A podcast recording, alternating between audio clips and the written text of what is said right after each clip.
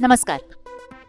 माध्यम संशोधन संवाद या पॉडकास्टमध्ये तुम्हा सगळ्यांचं पुन्हा एकदा मनापासून स्वागत.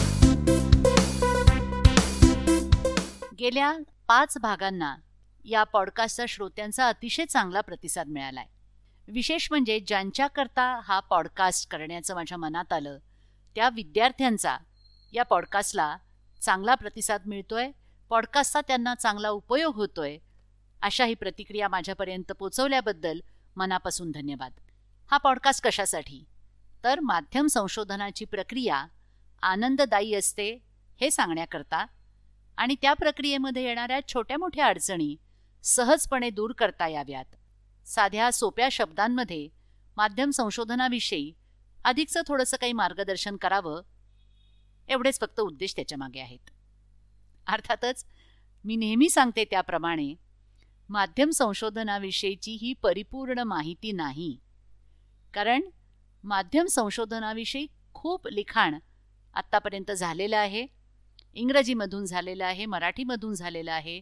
त्याच्यामध्ये छोट्या मोठ्या अनेक पायऱ्या असतात. प्रत्येक विषयानुसार संशोधनाची प्रक्रिया बदलू शकते. परंतु तरीही ज्या समान गोष्टी माध्यम संशोधनाच्या प्रक्रियेत असतातच त्यांच्याविषयी प्रामुख्यानं मी बोलत असते. आज आपण बोलणार आहोत थिअरेटिकल फ्रेमवर्क म्हणजे सैद्धांतिक चौकट याविषयी. माझ्याकडे अनेक प्रबंध तपासायला येत असतात. माझे विद्यार्थी शोधनिबंध सतत लिहित असतात. इतरही काही परिषदांमधले निबंध मी वाचत असते. त्याच्यामध्ये एक लक्षात येतं की मूळ विषय खूप चांगला आहे. पूर्वसाहित्याचा आढावा चांगला घेतला आहे. योग्य पद्धत वापरली आहे. परंतु तरीही अशा प्रकारच्या प्रबंधांमधला एक मूल्यमापनाचा अत्यंत महत्त्वाचा निकष असतो. तो म्हणजे योग्य सैद्धांतिक चौकट वापरली आहे का? म्हणजे योग्य थिअरेटिकल फ्रेमवर्क या संशोधनाला होतं का? आणि त्या प्रश्नाचं उत्तर जर नाही असेल तर असं संशोधन सहसा मान्यताप्राप्त किंवा स्वीकार्य मानलं जात नाही. का बरं असं होत असावं? याचं कारण असं कोणतंही विज्ञान हे आधीच्या अभ्यासांच्या आधीच्या सिद्धांतांच्या पायावरच उभं राहिलेलं असतं. आपल्याला ज्ञान म्हणून आत्ता जे माहिती झालेलं आहे जे आपण स्वीकारलेलं आहे ते आधीच्या संशोधनांवर आधारलेलं आहे.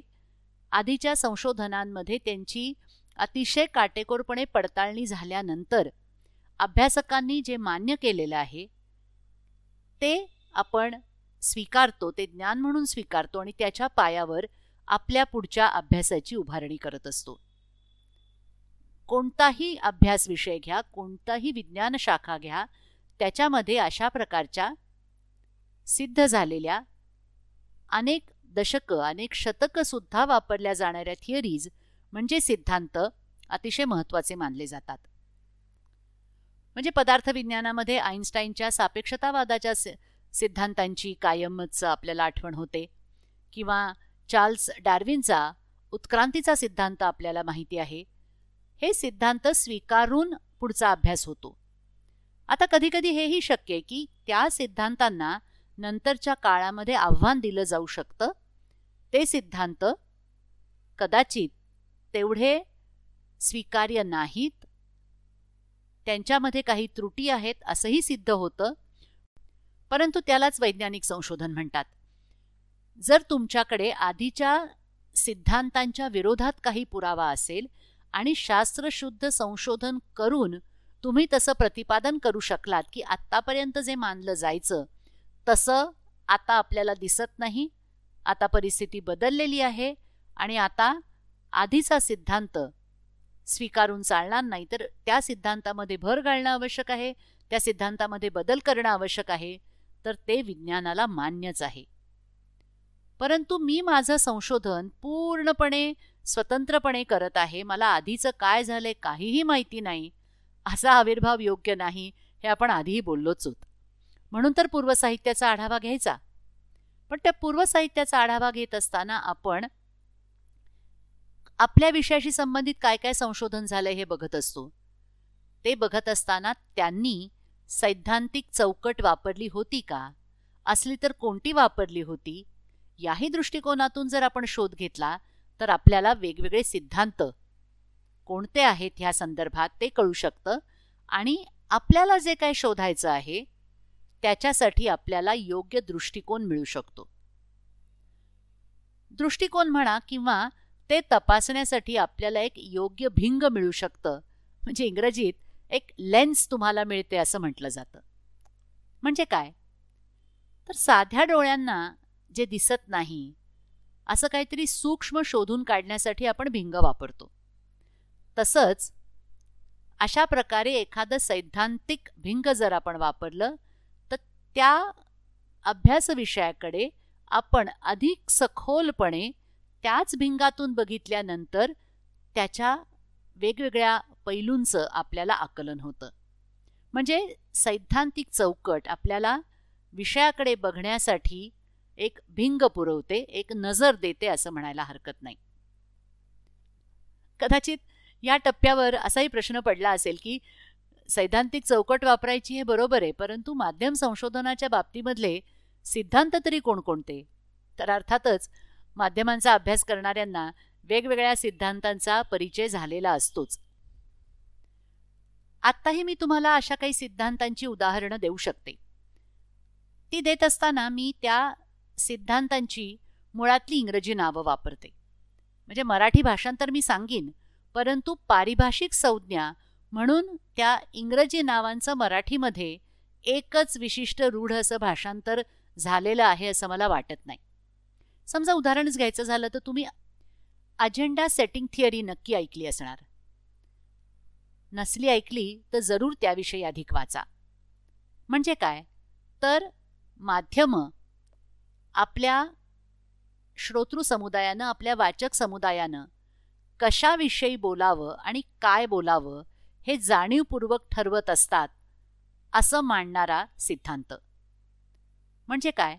तर प्रदीर्घ अभ्यासानंतर माध्यमांमध्ये येणारा आशय आणि लोकांना महत्त्वाचे वाटणारे विषय यांची सांगड घातल्यानंतर असं लक्षात आलं माध्यमांनी ज्या विषयांना प्राधान्य दिलं तेच विषय जनतेलाही महत्त्वाचे वाटतात आणि तेवढंच नाही तर अशा विषयांना प्राधान्य देत असताना माध्यमांनी त्यांच्याविषयी जी भूमिका मांडली तीच भूमिका जनतेचीही होते असंही लक्षात आलं होतं. माध्यमांचे इतर आणखी काय परिणाम होतात? याविषयी पण अनेक सिद्धांत आत्तापर्यंत प्रतिपादन केले गेले आहेत. एक सिद्धांत तुम्हाला ऐकून माहिती असेल तो म्हणजे हायपोडर्मिक नीडल थिअरी. म्हणजे माध्यमांच्या आशयाचा एखाद्या इंजेक्शनच्या सुईप्रमाणे एकदम थेट आणि ताबडतोब परिणाम होतो असं मांडणारा सिद्धांत. हा सिद्धांत साधारण एकोणीसशे पन्नासच्या आसपास मांडला गेला. एखादा सिद्धांत मांडला जातो आणि पुढे अनेक संशोधन त्याचा वापर करतात त्यावेळेला एक लक्षात घेतलं पाहिजे कोणताही सिद्धांत अचानक एखाद्याला वाटलं म्हणून प्रतिपादन करता येत नाही.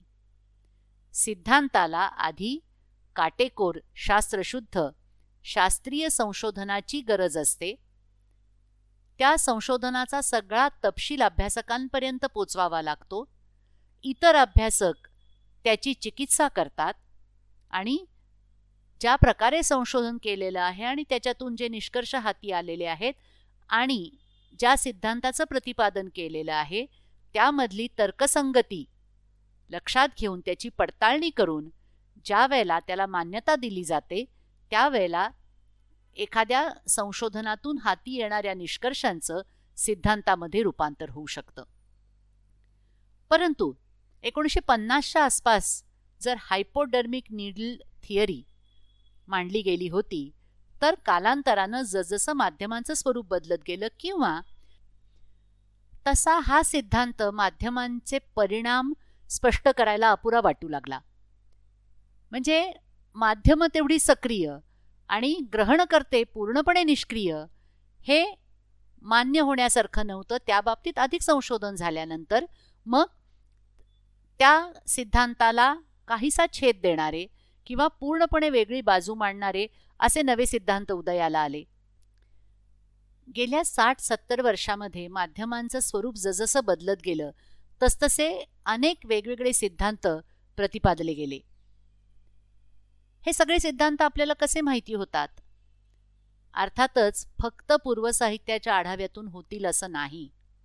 कारण आपण पूर्वसाहित्याच्या आढावामध्ये आपल्या विषयाच्या अनुषंगाने झालेलं संशोधन शोधत असतो. आणि त्यांनी जे सिद्धांत वापरले असतील ते आपल्याला उपयोगी पडतीलच किंवा तीच परिपूर्ण यादी आहे असं आपल्याला मानता येत नाही. आपल्याला उपयोगी पडणारे सिद्धांत शोधण्याकरता अतिरिक्त वाचन करणं आवश्यक होतं. संज्ञापन सिद्धांतांविषयीची पुस्तकं किंवा संज्ञापन सिद्धांतांचा एक कोशसुद्धा तयार झालेला आहे. आणि अर्थातच इंटरनेटवरतीही आपल्याला अशा अनेक प्रकारच्या संकेतस्थळांचा वापर करून घेता येतो जिथे वेगवेगळे सिद्धांत सांगितलेले असतात. मात्र फक्त सिद्धांताचं नाव कळून उपयोग नाही आपल्याला जेव्हा एखाद्या ठिकाणून कळतं की आपल्याला जे शोधायचं आहे त्या अनुषंगाने असा असा सिद्धांत यापूर्वी सांगण्यात आलेला आहे तेव्हा आपल्याला त्या सिद्धांतासंबंधी अधिक सखोल वाचन करणं आवश्यक होतं. ज्यांनी हा सिद्धांत प्रतिपादन केला असेल त्यांच्या त्या मूळच्या संशोधनाचा सुद्धा जर आपण आढावा घेतला तर कोणत्या परिस्थितीमध्ये हा सिद्धांत मांडण्यात आला? त्या सिद्धांताला मर्यादा काय आहेत? त्या सिद्धांताची सार्वकालिकता काय आहे? त्या सिद्धांतानुसार आपल्याला एखाद्या माध्यम प्रक्रियेचं काही भाकीत करणं शक्य आहे का? अशा अनेक प्रश्नांची उत्तरं अगदी मुळात जाऊन शोधावी लागतात. माध्यम संशोधनाच्या बाबतीतला दुसरा महत्त्वाचा मुद्दा जो मी यापूर्वी पण बोलले होते तो म्हणजे आपला अभ्यास अनेकदा बहुविद्याशाखीय मल्टीडिसिप्लिनरी किंवा इंटरडिसिप्लिनरी असू शकतो. फक्त माध्यमांच्याच किंवा संज्ञापनाच्याच दृष्टीने आपण एखाद्या प्रश्नाचा अभ्यास करतो असं नाही.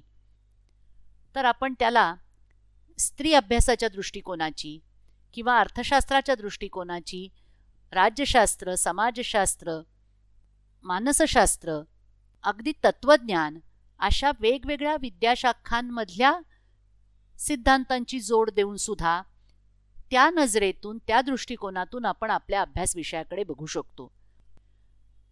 आपल्या संशोधनासाठीची गृहितकं मांडण्याच्या आधी किंवा संशोधन प्रश्न मांडण्याच्या आधी आपण ही सैद्धांतिक चौकट ठरवणं आवश्यक आहे. किंबहुना आपण जी सैद्धांतिक चौकट ठरवू त्याच्या आधारे आपल्याला नेमकं काय शोधायचं ते कळू शकतं किंवा आपल्या विषयाच्या संदर्भातलं काहीतरी गृहितक आपल्याला मांडता येऊ शकतं. त्यामुळे सगळा अभ्यास झाला आणि अरे आता सैद्धांतिक चौकटीचं प्रकरण घालायचंच राहिलं की चला आता सैद्धांतिक चौकट शोधूया असं करून चालत नाही आणि त्याचा उपयोगही होत नाही. आपल्या संशोधनाच्या सर्व पूर्वतयारीमधला एक अत्यंत महत्त्वाचा टप्पा आहे. आपल्याला आपल्या विषयाच्या संदर्भात किती संशोधन झालं आहे काय संशोधन झालंय हे तर कळलंच पाहिजे. परंतु आपल्याला जे शोधून काढायचं आहे त्याविषयी काही सिद्धांत याआधी मांडले गेले आहेत का? हेही ठरवता आलं पाहिजे. एक अगदी विशिष्ट उदाहरण घ्यायचं झालं तर मी डॉक्टर संजय तांबट यांच्या पी एच डीसाठीच्या प्रबंधाचं उदाहरण घेईन. Critical study of multimedia journalism and media convergence in Indian context असा त्यांचा पी एच डीच्या अभ्यासाचा विषय होता. त्यांनी कोणत्या सैद्धांतिक चौकटी वापरल्या हे मला कसं कळलं? तर त्यांच्या संशोधन प्रबंधामध्ये पूर्व साहित्याचा आढावा या प्रकरणात त्यांनी थिअरेटिकल फ्रेमवर्क असे एक उपप्रकरण करून त्याच्यामध्ये त्यांच्या अभ्यासविषयाशी संबंधित सिद्धांतांचा आढावा घेतलाय. म्हणजे हाही टप्पा अतिशय महत्त्वाचा आहे. जसं पूर्व साहित्याचं वाचन करणं आवश्यक आहे आणि नंतर आपल्या संशोधन अहवालामध्ये त्याच्याविषयीचं एक प्रकरण लिहिणं आवश्यक आहे तसंच सिद्धांतांचा धांडोळा घेणं आपल्याला उपयुक्त सिद्धांत शोधणं हे जसं आवश्यक आहे तसंच कोणत्या सिद्धांतांमुळे आपल्याला अभ्यासविषयाकडे पाहण्याची नेमकी दृष्टी मिळाली ते प्रत्यक्ष प्रबंधातही सांगणं आवश्यक आहे. Multimedia convergence. या विषयाचा अभ्यास करताना डॉक्टर तांबट यांनी तीन सिद्धांतांचा आधार घेतला. त्यातला पहिला सिद्धांत होता टेक्नॉलॉजिकल डिटर्मिनिझम. मार्शल मॅक्लुहान हे या सिद्धांताचे एक प्रणेते होते. दुसरा सिद्धांत जो त्यांनी वापरला तो डिफ्युजन ऑफ इनोव्हेशन्स. म्हणजे शोधांचा प्रसार. एव्हरेट रॉजर्स यांचा हा सिद्धांत माध्यम संशोधनाच्या बाबतीमध्ये फार मोठ्या प्रमाणावर वापरला जातो. वेगवेगळे तांत्रिक शोध लागल्यानंतर त्याचा जनतेमध्ये प्रसार कसा होतो हे सांगणारा हा सिद्धांत आहे. तिसरा सिद्धांत जो डॉक्टर तांबट यांनी वापरला तो ॲक्शन नेटवर्क थिअरी असा सिद्धांत आहे. त्या सिद्धांताचा आढावा घेत असताना डॉक्टर तांबट यांनी हे देखील स्पष्ट केलंय की हा सिद्धांत प्रामुख्यानं विज्ञान आणि तंत्रज्ञानाच्या अभ्यासकांनी विकसित केला परंतु पत्रकारितेला सुद्धा तो लागू पडतो. म्हणजे मगाशी जो मी बहु विद्याशाखीय अभ्यासाचा उल्लेख केला त्या दृष्टीने सुद्धा अशा प्रकारच्या सैद्धांतिक चौकटीचं महत्त्व आपल्या लक्षात येऊ शकतं. त्याचबरोबर तुमच्या आणखी एक गोष्ट लक्षात आली असेल की एका संशोधनासाठी किंवा एका अभ्यासासाठी एकच सैद्धांतिक चौकट उपयोगी पडेल असं होत नाही. मागे एक मी कदाचित उल्लेख केला असेल डॉक्टर वंदिता लक्ष्मण यांच्या अभ्यासाचा. त्यांचा अभ्यास आंतर सांस्कृतिक संज्ञापन इंटरकल्चरल कम्युनिकेशन विषयी होता. त्याच्यामध्ये सुद्धा त्यांनी वेगवेगळ्या सिद्धांतांचा आधार त्यांच्या अभ्यासाकरता घेतला होता. सैद्धांतिक चौकटीच्या बाबतीमध्ये भारतीय संशोधकांना भेडसावणारा सगळ्यात महत्त्वाचा मुद्दा असा असतो बहुतेक सर्व सिद्धांत पाश्चात्य आहेत. पश्चिमेतली संज्ञापनाची प्रक्रिया पश्चिमेतला ग्राहक वर्ग पश्चिमेतलं तंत्रज्ञान तिथली संस्कृती तिथली अर्थव्यवस्था शासनव्यवस्था सामाजिक रचना आणि मुख्य म्हणजे जीवनाकडे बघण्याचं तत्त्वज्ञान इतकं वेगळं आहे पाश्चात्य देशात विकसित झालेल्या संज्ञापन सिद्धांतांच्या आधारे भारतामधल्या संज्ञापन विषयक घडामोडींचं मूल्यमापन करणं योग्य नाही. ही टीका अगदी रास्तच आहे. त्या दृष्टीनं भारतामध्ये किंवा भारतीय उपखंडामध्ये आपल्या नाट्यशास्त्रामध्ये काय सांगितलेलं आहे? आपल्या इतर तत्वज्ञानाच्या ग्रंथांमध्ये काय सांगितलेलं आहे? आपली जीवनाकडे बघण्याची दृष्टी कशी आहे? या दृष्टिकोनातून सुद्धा आपल्याला माध्यम प्रक्रियांचा माध्यमाच्या परिणामांचा अशा अनेक गोष्टींचा अभ्यास करता येऊ शकतो. परंतु प्रस्थापित पाश्चात्य सिद्धांत नाकारून आपल्याच देशातले आपल्याच संस्कृतीतले सिद्धांत वापरायचे असतील तर त्याकरता तेवढं वाचन आवश्यक आहे. कारण आपल्याला तो सिद्धांत पूर्णपणे पटला तर आपण त्याचं उपयोजन करू शकतो.